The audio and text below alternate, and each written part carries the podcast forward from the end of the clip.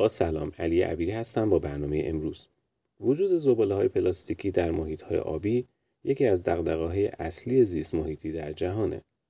این زباله ها تأثیری بسیار بد بر حیات آبزیان و به تبع اون سلامتی انسان ها دارند. برای کنترل این آلودگی ها و کاهش اونها باید ابتدا منابع آلاینده آبراها و مقدار زباله وارد شده به اونها شناخته بشه.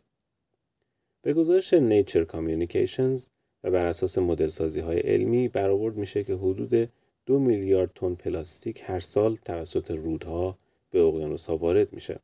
رودها نه تنها زباله های تولید شده در سطح رو به اقیانوس ها می‌برند بلکه خود هم زباله ها رو جذب می‌کنند. بیشتر رودهایی که بیشترین آلاینده های پلاستیکی رو به دریاها میریزند در قاره آسیا واقع شدند. به گزارش کانورسیشن رایج ترین روش پایش زباله ها در حال حاضر متکی به مقدار اندازهگیری تولید زباله ها توسط انسان ها روی سطح زمینه. این روش هم نیروی انسانی زیادی نیاز داره و پایش همزمان چندین نقطه با این روش و در یک دوره طولانی دشواره. اما پژوهشگران استرالیایی با استفاده از فناوری هوش مصنوعی موفق به ابداع روشی پربازده و عملی برای پایش محیط زیست شدند.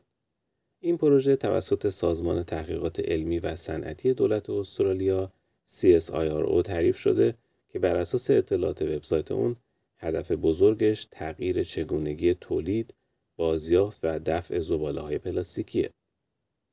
این سازمان در راستای رسیدن به این اهداف به دنبال ارتقای فناوری های بازیافت زباله های پلاستیکی و نیز تغییر روش ها و استانداردها در این زمین است.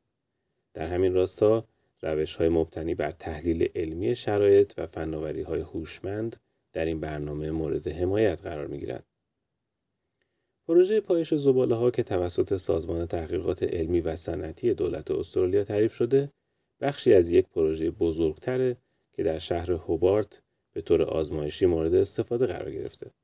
پژوهشگران در این پروژه با استفاده از عکسبرداری و فناوری هوش مصنوعی زباله ها رو در آبراها ردیابی می کنند. برای اجرای این پروژه از دو شاخه مختلف هوش مصنوعی استفاده شد. شاخه اول به تحلیل عکس ها و ویدئوها می‌پردازه و شاخه دوم به شبیه سازی تفکر انسان توسط کامپیوترها.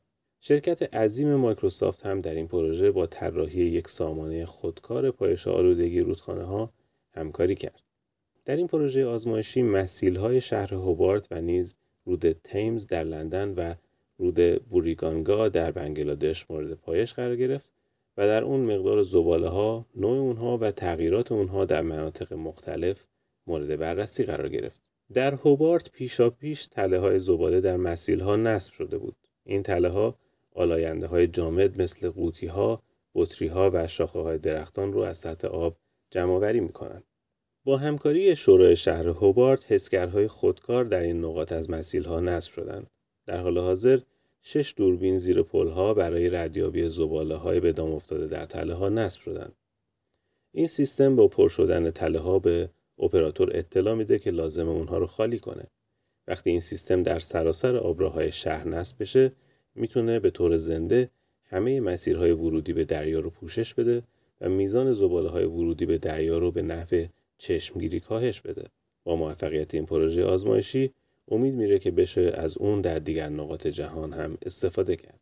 در اینجا به پایان برنامه امروز می‌رسیم. امیدوارم مورد توجه شما قرار گرفته باشه.